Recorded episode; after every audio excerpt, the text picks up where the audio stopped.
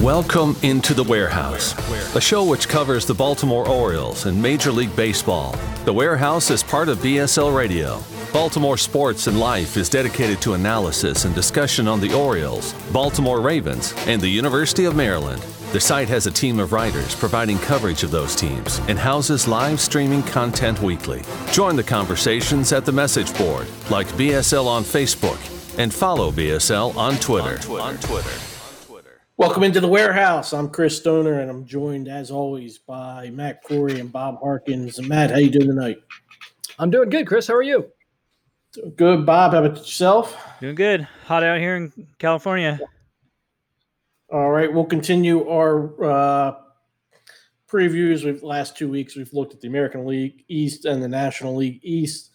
Uh, obviously, not going to get through, I guess, all the divisions unless we really uh, uh, do an extended look maybe next week. But at least tonight, we're going to take a look at the American League Central. Uh, interesting division. Uh, so let's uh, just uh, jump right into that. Uh, Matt, you were looking at the Indians. What, what were your thoughts there? Um, well, the Indians in the are, I mean, they're a really strong team, and and you know, as this is an Orioles podcast, that might be a little whiplash inducing. Um, but they have a lot of good players, and those good players are going to be on the major league roster. So, uh, so they they are going to win some games. Uh, and I'm being, uh, I'm being a jerk on purpose. I, uh, yeah, I mean Lindor is, is the is the big the big name there, obviously, but um, you know they've got uh, Jose Ramirez who who had a really bizarre uh, season last year. Got off to a really slow start that sort of lasted a long time, and then finally came around at the end of the year. But uh, I don't think there's any really any reason to expect that he won't be really good, um, you know, this year, other than the fact that it's a 60 game season and shrugging emoji. Um, but I think the, you know, the strength of, of the Indians is is really their, um, you know, they're they're starting pitching with uh, Clevinger and and Bieber. Um, you know, they they got rid of Trevor Bauer, they got rid of uh, Corey Kluber but they still have this, you know, really strong rotation. Um, they have Aaron Civale also, um, and uh, you know, I, I, I think um, I think if they're going to win the division, that's where it's going to come from. Um, and you know they, they have the offense. They you know they have the the fielding. Lindor is is a fantastic defensive shortstop. Um, you know, and and uh, what has he got? Two years left, I want to say, uh, yeah, before he hits the, the uh, market. So the end of next end of next year, and I guess right. there was a CBS article from uh, Mike Axisa who suggested uh, the Indians, if they got off to a slow start, they might look to unload Lindor this year at the trade deadline. Uh, Mike brought up the point, however, that uh, the Indians would be limited to players that are on the existing 60 man rosters of, of, of, teams now. Well, uh, there is a potential workaround there that the um, the A's and Padres, um, who just execute, executed a trade uh, like a week ago, um, it, it, was a trade for uh, sort of a backup middle infield guy. I can't remember his name, but but it he was dealt for a player to be named later. Um, and so potentially, I'm not sure if I've heard that this has been sorted out, but potentially, if you deal for a player to be named later, it doesn't have to be the, uh, a guy on that 60 man roster. Could be the um, workaround there, right? Yeah, and so that could that could open things up. But I, I think it'd be really complicated to trade Lindor this you know this year because you just you're you're dealing with with such a small uh, uh, you know sample of games and and he's such a good player, and he's also you know expensive at this point. Um, so I, I think it, I think it's also hard to imagine that by the trade deadline, a month into the you know thirty games in, that Cleveland's going to be uh, out of any potential race at that point. Everybody figures to be pretty exactly. Yeah, exactly. So I, I think you're uh, I think you're talking about you know certainly a top three in the Central of, of the Indians, the the Twins, and and the White Sox in in some order. And I think most people are expecting the you know Twins and Indians to to battle that out. But because you're at a 60 game season, it, it could really end up with with just about any outcome short of you know the Royals or Tigers at the top. I think that's rather unlikely. Bob uh, Matt mentions uh, the White Sox. There, uh, they are getting a lot of publicity as the season prepares to begin. A lot of people uh, believe they're a potential uh, Cinderella type team. What, what, do you see in Chicago? Yeah, great segue.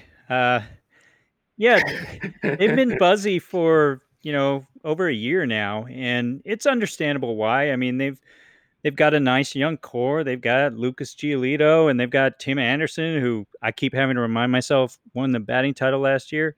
Um, Eloy Jimenez, Yoan Moncada, and I'm destroying these names, but you know, and then they go out and they get Edwin Encarnacion, Yasmani Grandal, Dallas Keuchel. So, you know, you can see why there's some excitement there. Um, you know, I was looking at some of the uh, st- stat projections and the kind of the consensus is that maybe they're not a playoff team this year, or maybe they're kind of fringy playoff team. Uh, Fangraphs has them at about maybe a 500 team, uh, probably third place behind uh, the Twins and the Indians, but but you know only like four or five games out, something something like that, around in that range, and that seems you know maybe I mean, you never know what's going to happen in a short season, but that seems reasonable to me. You know, give these guys a, a year to get a little older, and except for Encarnacion, maybe we can get him younger, and then uh, and then see what happens. But you you know, as Matt pointed out, that the Indians are very good, and you know why they they keep seeming to want to look to break that team up. I don't know, but but I guess finances.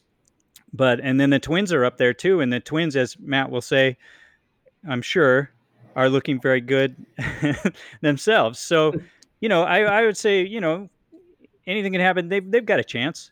They're they're in the middle there. They should be in the middle there, but maybe maybe a year yeah, away from if, being a, a, real contender.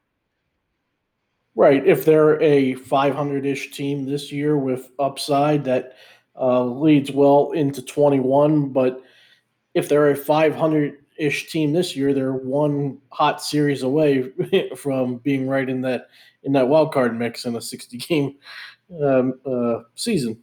So, uh, Matt, you had mentioned the Twins. Bob uh, you know, set you up there as well. Twins had uh, until they get to the postseason, they've been a, a capable team for for, for many years now. Uh, they've got a nice core. We talked about adding Donaldson last last week. Uh, right. Looking at the Twins, what do you see there? Yeah, uh, I, I, think you know the. I mean, what did they hit? 307 homers last year. I think they hit more home runs than any team uh, in in the majors, and I think that's the, if I remember correctly, it's the most home runs any team has ever hit. Uh, and I think you know with with Donaldson now, we you know you you, ex- you expect more of the same. Obviously, the the numbers are going to be different because the season is shorter, but um, you know they you know, to me, the question is, is can, can their pitching hold up? Um, you know, is, is Jose Berrios going to take that next step? Is Jake Odorizzi really that good? They added Kenta Maeda, um, and they're going to use him as a as a starter. The Dodgers kind of bounced him back and forth, um, and you know they they added uh, Pineda, who I is he suspended? I, I think he's suspended. I think so. Yeah. Um, yeah. Um, you know, Mitch Garver hit a million homers last year. Is he going to be able to do that again? Same with Miguel Sano. So, um, but they've got a bunch of guys on that team who can just really, uh, really crush the ball. And you know, if if the if the pitching shows up, then then this is the best team in the Central and one of the best teams in the American League. And, and if it doesn't, then they're probably just going to score a, a, ridiculous number of runs anyway. So um, they should be a fun team to watch for sure. Uh, Bob in 2014 AL Championship Series, Baltimore versus Kansas City. uh, not so much in 2020, uh, but uh, Kansas City is also in a rebuilding mode, and they have uh, several pieces, and you can start to see the the outline of their future team. Uh, what are the Royals looking like as 20 begins? Yeah, six years is a long time, huh? A lot can happen in six years. Um, it's true. Yeah, you know, it's funny. The Tigers and the Orioles seem to get all the credit for kind of being, you know, the teams that'll battle for the number one pick in the draft. But the, the Royals aren't probably aren't that much better than those teams. they do have you know a couple of nice veterans. They've got Whit Merrifield, who's probably put up an OPS around 800. He'll get, hit a few home runs. He'll steal some bases, and they've got Jorge Soler who hit 48 home runs last year. Also struck out 178 times, but we don't care about strikeouts anymore, right? Uh, so they've got some good players, but but um, not enough to really contend. Probably the thing, if if I was a Royals fan, the thing I would be really excited about would be the young pitchers they have coming up, and uh, they've got really three guys who all were in, uh, I believe, Double A. No, Daniel Lynch was in High A last year. Uh, Jackson Kowar and Brady Singer were Double A guys, and all three of those guys could make an appearance this season. Um, they all had decent seasons in Double A. They're all highly touted. And Lynch, while he did um, top out at High A, he did pitch in the Arizona Fall League and did decently there. So you know that's kind of the thing that might segue into our next team too, because I think there's some similarities there. But uh, young pitchers coming up, uh, something to be excited about there if you're if you're a Royals fan. So as you allude uh, to, Bob, the next team uh, is Detroit. Um, know, not getting a whole uh, a lot of love and uh, understandably of where they are right now, but also uh, you are starting like the Royals. You can start to see some players that could comprise their next core. Uh, who could you be looking forward to potentially seeing this year make their way to the majors for Detroit? Yeah, similar to the Royals, they have a trio of young pitchers who will probably be uh, showing up at some point this year. Uh, Casey Mize, the number one overall pick in 2018, had a really nice nice year. He ended up in Double A and was good there. And and the thing that stuck out to me is he had a, like a two two point one walk rate in Double A, which is like okay, this guy this guy might be polished, a little more polished than uh, some other guys at that level. Matt Manning is another first rounder who's uh, was actually a first rounder in 2016, but he's still only 22 years old, and uh, he struck out like 148 guys and gave up seven home runs in 133 innings. And there's a lefty, Tarik uh, Skubal, I guess is how you say that name. was a ninth rounder who is another guy that could be shown up this year, and he struck out uh, 82 guys in 42 innings. So that that's that's a pretty impressive number that caught my eye. So you know, very similar to to the Royals, young pitchers showing up, and um, but otherwise, you know, be at probably at right. the bottom. No, expectations at all for uh, Detroit and Kansas City, and but they get to potentially play spoiler for the other three teams in their division. Uh, how the White Sox, Twins, and Indians play against uh, Kansas City and Detroit probably be pretty telling in terms of who takes uh, takes the Central. Uh, Matt, we'll get into a larger preview probably uh, next week of the National League Central, but just top of your head, uh, which division do you think is stronger, the AL Central or uh, NL Central? Uh, hmm, that's a good question. Um, I would say the AL Central.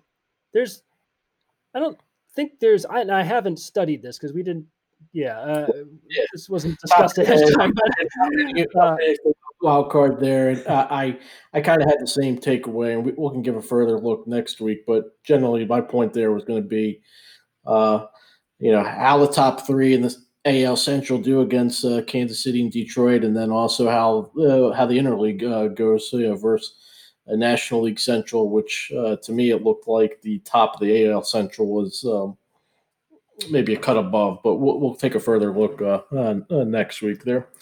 Well, one thing, so, one thing, Chris, if I, if I may, uh, one, one, thing, Orioles centric point. Uh, you know, if if we're if we're discussing, you know, who's going to end up with, you know, the the first pick overall in the draft, um, the Orioles have, at least uh, from what I've seen, that the hardest schedule of any team in baseball. Um, and so that will certainly affect their their record um, harder than than the teams in the Central Division will will have because there's there's you know there's just some more mediocrity you know at, at the at the end of both of those divisions that that just doesn't exist really outside of Miami um, you know and and Baltimore and Baltimore is Baltimore so they don't get to play Baltimore Right, uh, and there's also just a uh, uh, there's another level of parity, I believe, in the Central between those teams versus the uh, the cream of the crop in both Eastern divisions, which have the higher ceilings. Uh, right. So it's not just yeah. Uh, but outside of Miami in the National League East, the other four East teams they all look at least competitive, and then the American League East is always to me a cut above everybody else. But uh, yeah, uh, so that'll be fun. We'll see. Uh, I did see again referencing that CBS article from Axisa. I think he put the uh, only slight hyperbole over under for the Orioles of uh, ten wins. We'll we'll see uh, for that a yeah. ten and 50, a ten and fifty game stretch. Even when I'm dying to see some baseball, would be pretty uh, uh, brutal. But you know we're we'll see. Can, can I ask you as a uh, as a as a fan, Chris, what what would you prefer the Orioles do? Would you prefer that they you know try to get closer to 500 this year, or or do you think it's better to just shoot for that you know that 10 win season and and uh, and then go whole um, next I don't year. I don't I don't care if they play the players that could potentially comprise their future and they win 10 games. I would be irritated by putting out a product of players you definitively know are not part of your future and win yeah. and, and win 10 games. Um, uh, uh, you know, uh, some of that is semantic, but it, to me, it's. No, I think I, I think that's I, right. I, yeah, I mean, we. I'm sorry to go back to this well because we've mentioned it about three times in the last few weeks. But again, my favorite season as a fan was the '89 Orioles.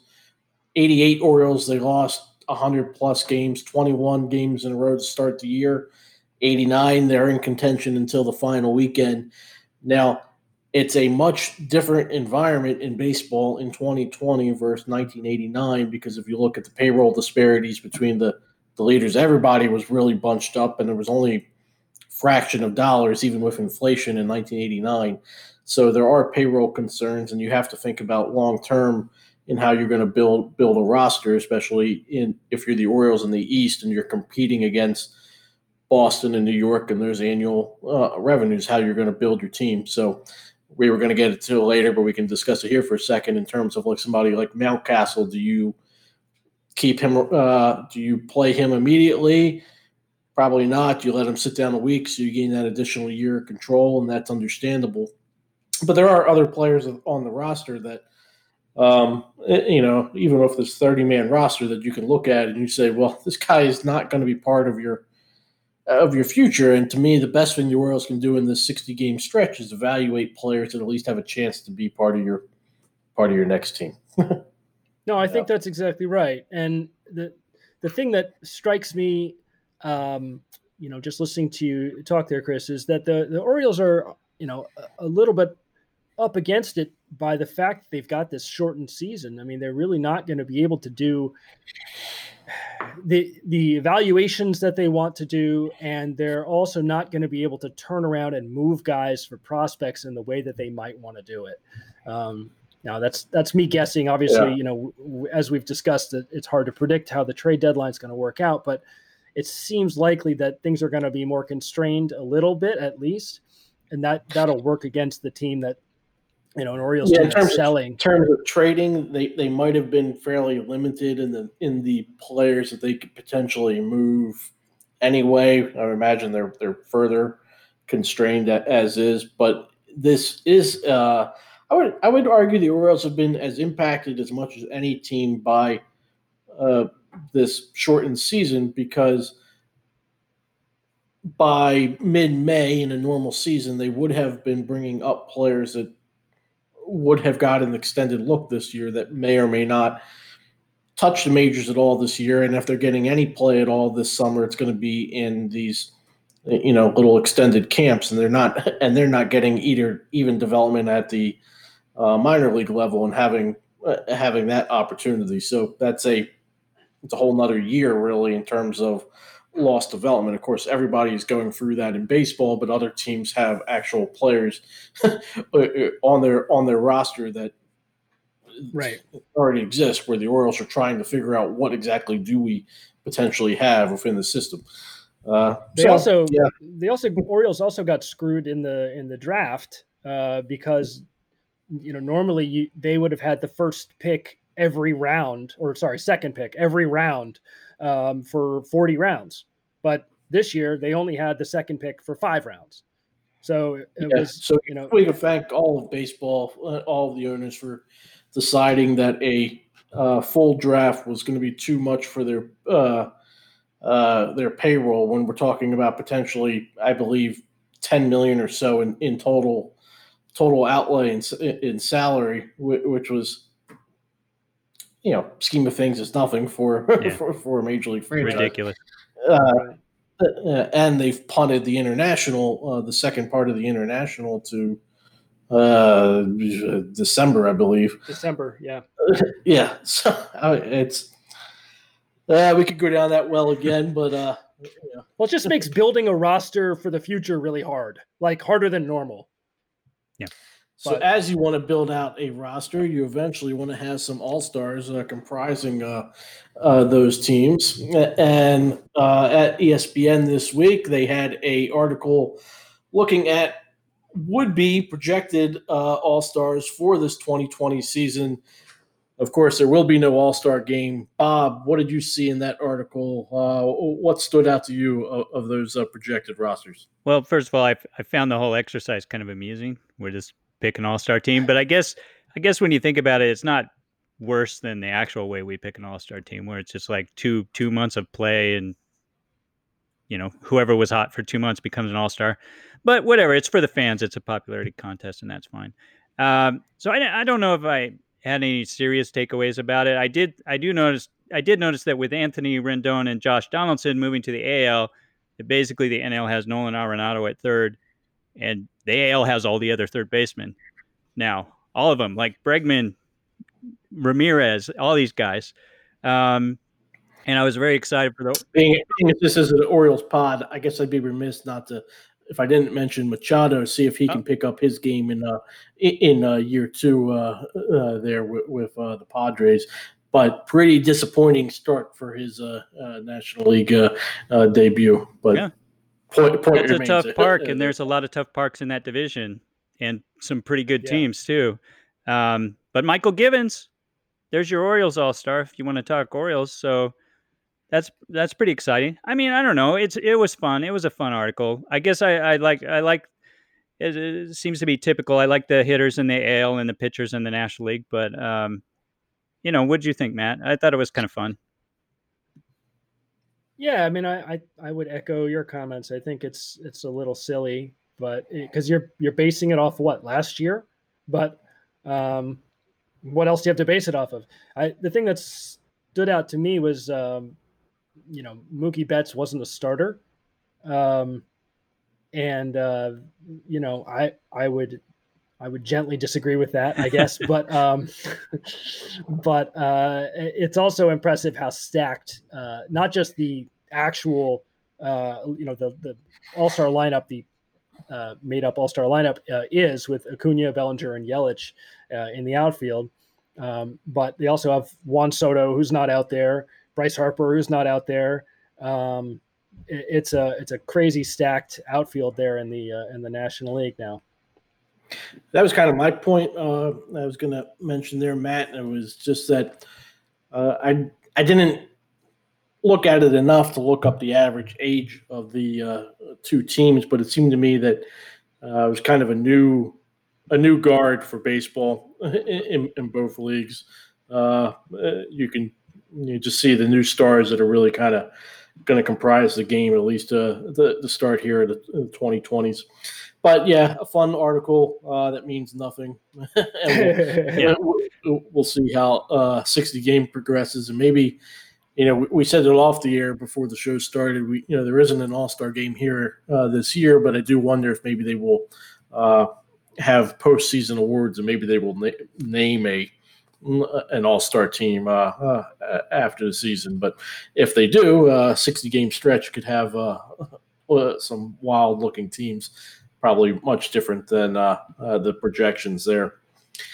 Another article this week uh, was the uh, the Ringer, which looked at the uh, uh the K rate and basically the high level of strikeouts that has propagated the game over the last uh, 14 years or so. And last week we briefly touched on the idea of of in that same time period, and not a coincidence of, of how homers have really changed the game in that same period. So I, I, don't think any of us have a real problem with. Um, we all understand that why pitchers go for strikeouts, and uh, you understand the hitters that it's uh, as they're going for more power, it's okay uh, overall for them to sacrifice con- uh, contact. So rationally, I, I totally understand it. Uh, Matt, I guess where I have got to though as a fan is that I find that the three true outcome walk Homer K is uh, not as an enjoyable watch for me as seeing contact. ESPN's been showing the Korean Baseball League uh, in the mornings, and I've found myself enjoying some of that because stylistically, just seeing more traditional uh, uh level uh, level of play. I know you had some thoughts. Uh, what do, what do you think there?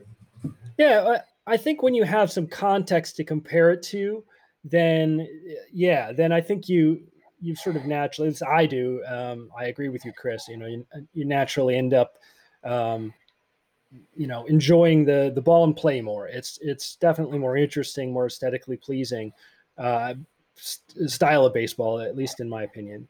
Um, that said, I'm not sure every fan has that much context to to apply to it.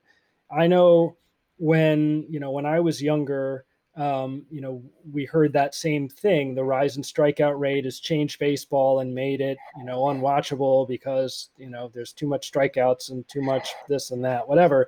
Um, and, you know, this has been, as that article pointed out, this has been going on for a long time. The strikeouts have been going up in baseball for decades. Um, and it's just sort of the natural order of, of, uh, the way the, the game is has progressed.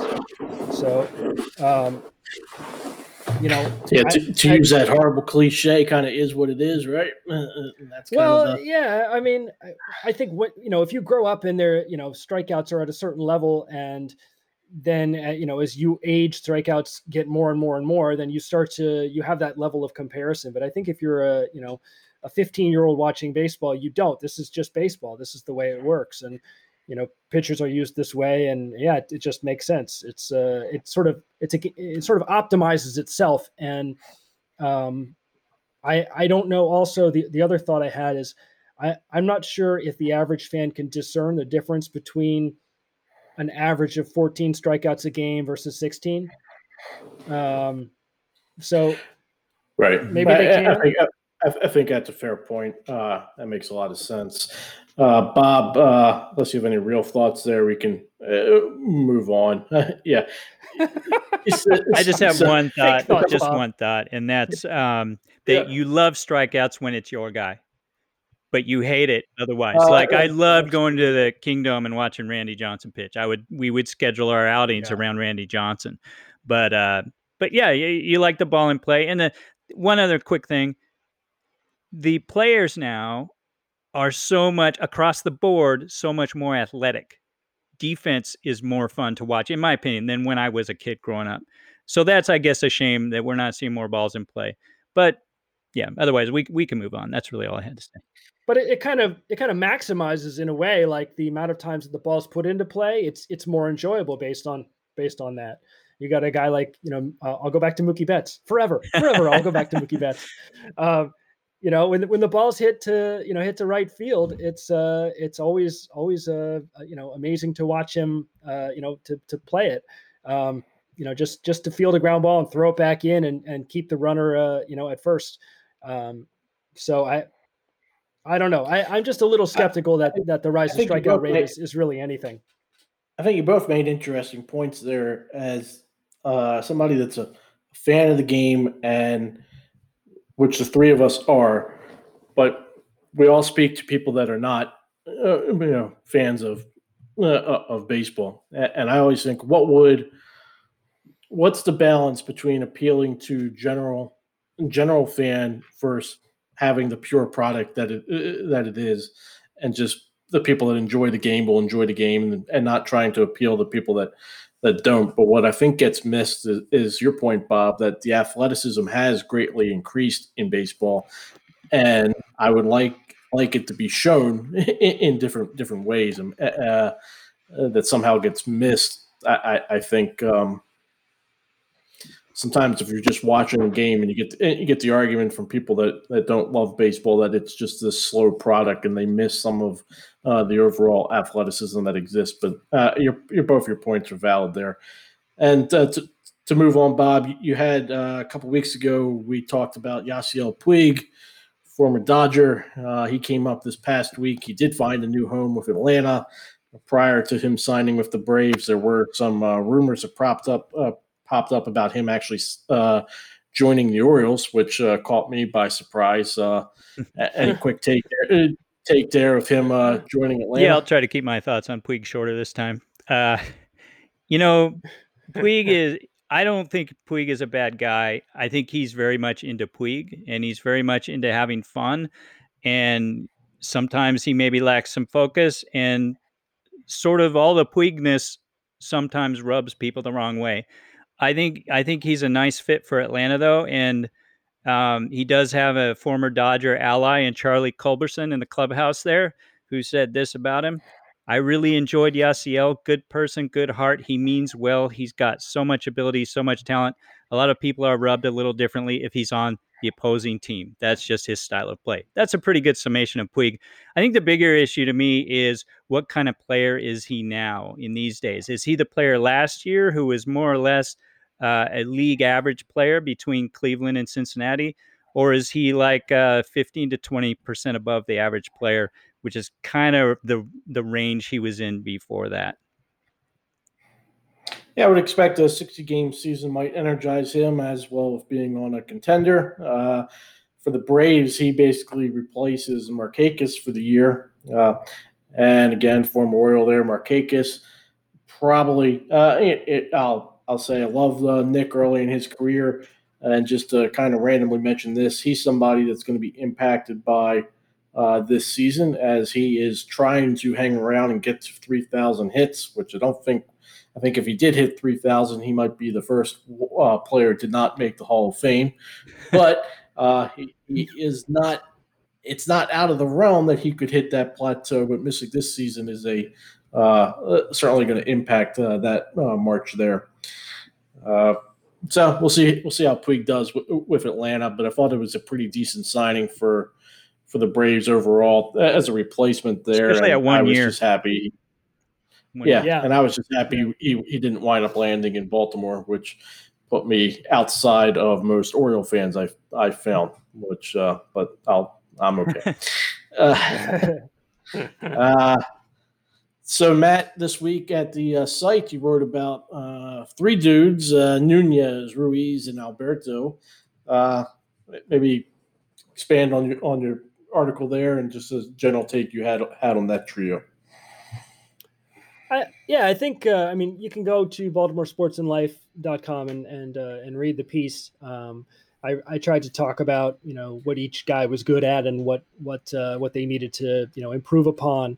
Um, I think you know the Orioles are going to depend upon you know all three of them to some extent. Uh, certainly, let me see. I've got my uh, my chart here. Certainly, um, you know Al- Alberto and, and, and Ruiz will uh, you know will get a lot of playing time. Um, uh, you know, Nunez hit 31 homers last year, uh, which is crazy. But I think it's, I, I, don't think anyone's looking at him like like he's some great, uh, you know, player. Um, and you know, when you look at you know what he's done in the past, I, I don't think that's really a surprise.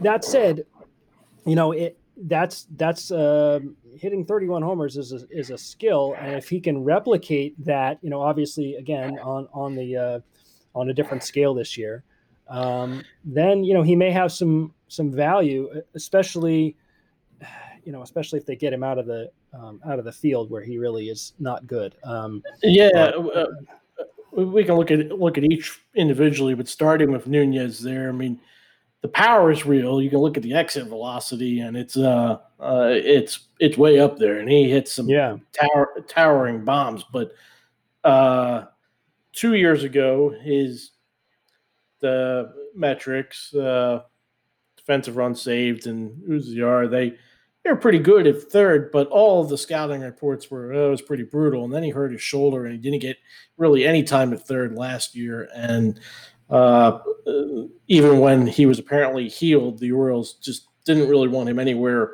touching a glove. So then you're looking at a, a, a DH only type guy. Maybe helped if the National League adopts the, uh, the DH and uh, fully after this year. Uh, but he's um, all right. DH only value if he has some power, but uh, no on base percentage and and really you know, Homer Homer bust. Yeah, um, yeah, not the worst guy to uh, have around right now. Not costing anything, and uh, until he's replaced internally by better talent, uh, he's somebody. Each of these three guys are interesting to watch in terms of well, they could potentially help a team. You can you can squint and you can you can think about a way that's possible, but uh, it's also highly possible or even plausible that by next year none of them are are Orioles. uh, yeah, and I, I, think that was my big takeaway. You know, from from the looking at all three guys is that there there's a lot of similarities overall. You know, I it, doesn't seem probable that any of them is really a long term solution in Baltimore, um, but I if any of them are uh, long term major league players, you know, have some value to other teams, then um, I think that's where the value comes, you know, for the Orioles is the ability to flip them to another team. Um, you know, I, I don't think that, you know, the championship, the next Orioles championship is going to feature any of those guys. Um, no, probably so, not. So, like anybody else, if you can get any return, you can bring back uh, ceiling and years of control for, for any of those guys, uh, probably. Uh, but um, they're here now, so it's it's interesting to watch. Alberto uh, hit for a lot of average last year, hit for a little bit more power in the second half, not a lot, but started to, to actually uh, be, it wasn't just punch and Judy so much in the second half. Did see a few uh, uh some extra base uh, power. Interested to see if if he builds off the second half. Also, defensively, he appeared to be better at second. Figures to play second uh, this year only versus second and third. And the other thing to watch with him were his splits, where he just murdered left-handers last year, but was pretty brutal uh, uh against uh, right-handed uh, pitching. So if he's going to be a everyday player, he can't, you know, be his splits can't be so disparate. Uh, and then the other guy, Bob, I, I, don't know how much you saw of him uh, uh, being there on the left coast, is Ruiz. Um, but Ruiz had a nice second half when he came back, showed some more power. And of the three, he would be the one that I guess I have uh, the most potential hope for. Um, he had a lot of quality at bats. The average wasn't there, but he's. Uh, I saw a guy that I believe could hit for a higher average. Defensively, he was legitimately good at third. He wasn't Machado, but he was a an above average defensive third baseman. Uh, and, you know, there is, he started to show some power and it carried over into the spring. And now a little, they're seeing it in the summer camp as well. So in, interested get, get a look at him uh, uh, this year. Uh, Bob, any thoughts on the trio there? Yeah, well, I, w- I did want to uh, bring up Ruiz because reading Matt's article, and you, you guys should check it out. Uh, Matt has a way, a skill he can write humorously and make me laugh about the Orioles, but with I don't think it's mean, and that's that's not hard. that's that's an underrated skill. Um, so check out the article on Baltimore Sports and Life. Um, Rio Ruiz, if we can laugh at all that, is, that is a. We're laughing with you, Orioles. Um, so Ruiz, you mentioned he hits the ball hard, but he doesn't get that many hits uh, and maybe he's hitting uh, grounders or liners that aren't finding gaps, or he's getting unlucky, or whatever. So, my my question, I guess, is this a guy who is ripe for a retooled swing um, to try to hit the ball in the air more. I don't know if Chris, if you've heard anything, if he's working on this at all. Um, if you're, I, I, think he came back in the second half last year with a bit of a retooled swing. Uh, he was uh, injured and then sent down, and uh, he appeared to, like every other player, come back with a little bit more of an uppercut and started to find the seats a little bit more often there in the second half, and slugging percentage went up. Uh, but uh, I, I just, you know, I just saw a guy that had a lot of quality at bats, and I think he's capable of hitting for uh, a more uh, more of an average than you saw. So I'm interested to see what he looks like in a 60 game stretch, and uh, for, for each of these three, probably not going to be part of any future team, but for this year in a 60 game uh, season, they get further time to establish what they are and you know further experience. So, uh, hey, there's guys. a there's a skill, uh, you know, to picking up guys from other teams, turning them into something useful, and then selling them off to another team. That is yep. something that you know good major league teams do. Mm-hmm. Um, it's it's a way to increase the overall talent base on your roster, um, and and it doesn't cost anything outside the, you know the normal um, costs of running a baseball team. So, um, you know, if that's something the Orioles can can do, even even turning one of these guys in, into uh, into a real prospect would be would be a huge win. Um, and I keep coming back to this, so I apologize for repeating myself, but you know that's where I think this particular uh, season, you know, the the all the the trappings of the shortened season are, are really kind of stepping on the Orioles' ability to do that. That that's not to say they won't be able to, um, but I, I, think it just gets a whole lot more difficult than it would normally be. It does become more difficult. One of the players the Orioles want to evaluate uh, in the 60 game stretch is uh, Santander, who uh, had a nice uh, uh, run last year. Um, I'm going to say 350 at bats and I forget the final OPS as he struggled in September, but he showed some power.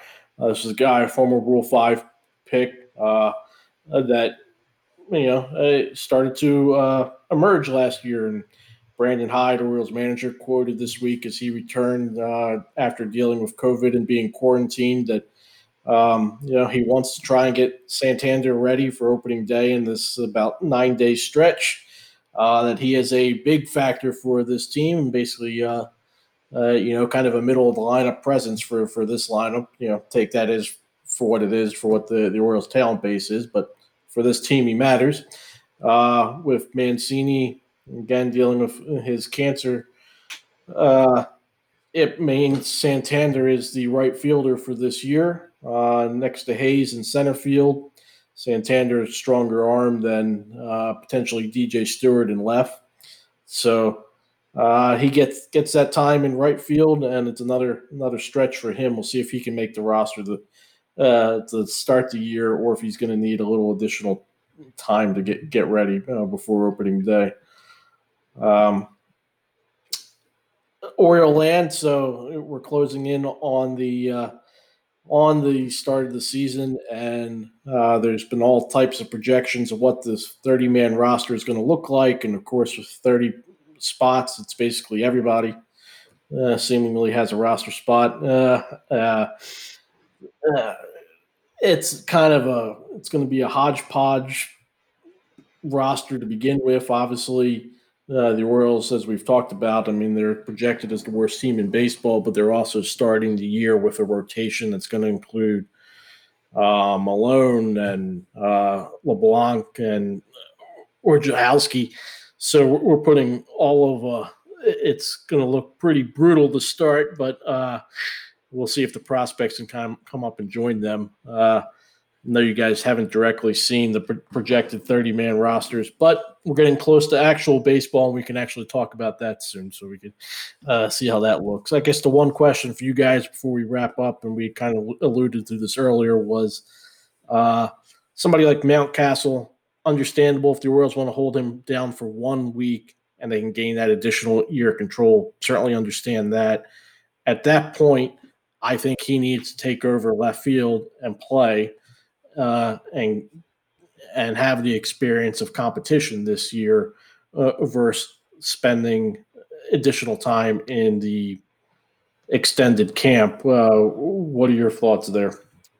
Uh, yeah, yeah. I mean, I Matt, agree. Yeah. I agree with that. I think, especially, there is no minor league season, so you know, you you want them playing, uh, you know, practice games with each other, or do you want them getting some real time? So let them sit out a week. You don't lose that that uh, time, and then you you get as many guys, Mountcastle included, that you think will will be a part of your near future. Um, I think uh, 100% I'd do that. And, Matt, just rotation wise, I mean, uh, Milone, LeBlanc, Wojciechowski, we know that these guys are not part of any future. Uh, the last two the last two years, the Orioles rotation has not just been bad; it's just been otherworldly, disastrously bad. I mean, you can look at the numbers, and it just boggles the mind of how bad. So, if, if, if, if they could be if they're horrible, that's a step up from the last two years. so I guess I understand in some form of like, well, we don't really want to rush some of these guys developmental wise. Uh, and we could have replacement ish level uh, players there in the rotation. And if we can be, if they can be horrible, again, that is better than what we have seen. And that would be a uh, step up in competitiveness for the roster. But for me, I don't care again if they win 10 games or 25. I just want to see the players that have a chance to be part of your uh, of your future.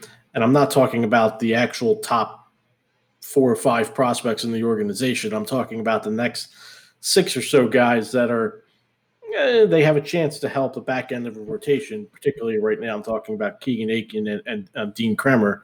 Uh, do you see any reason for the Orioles not to be giving those guys an extended experience uh, this this year, as opposed to keeping the aforementioned trio in the rotation?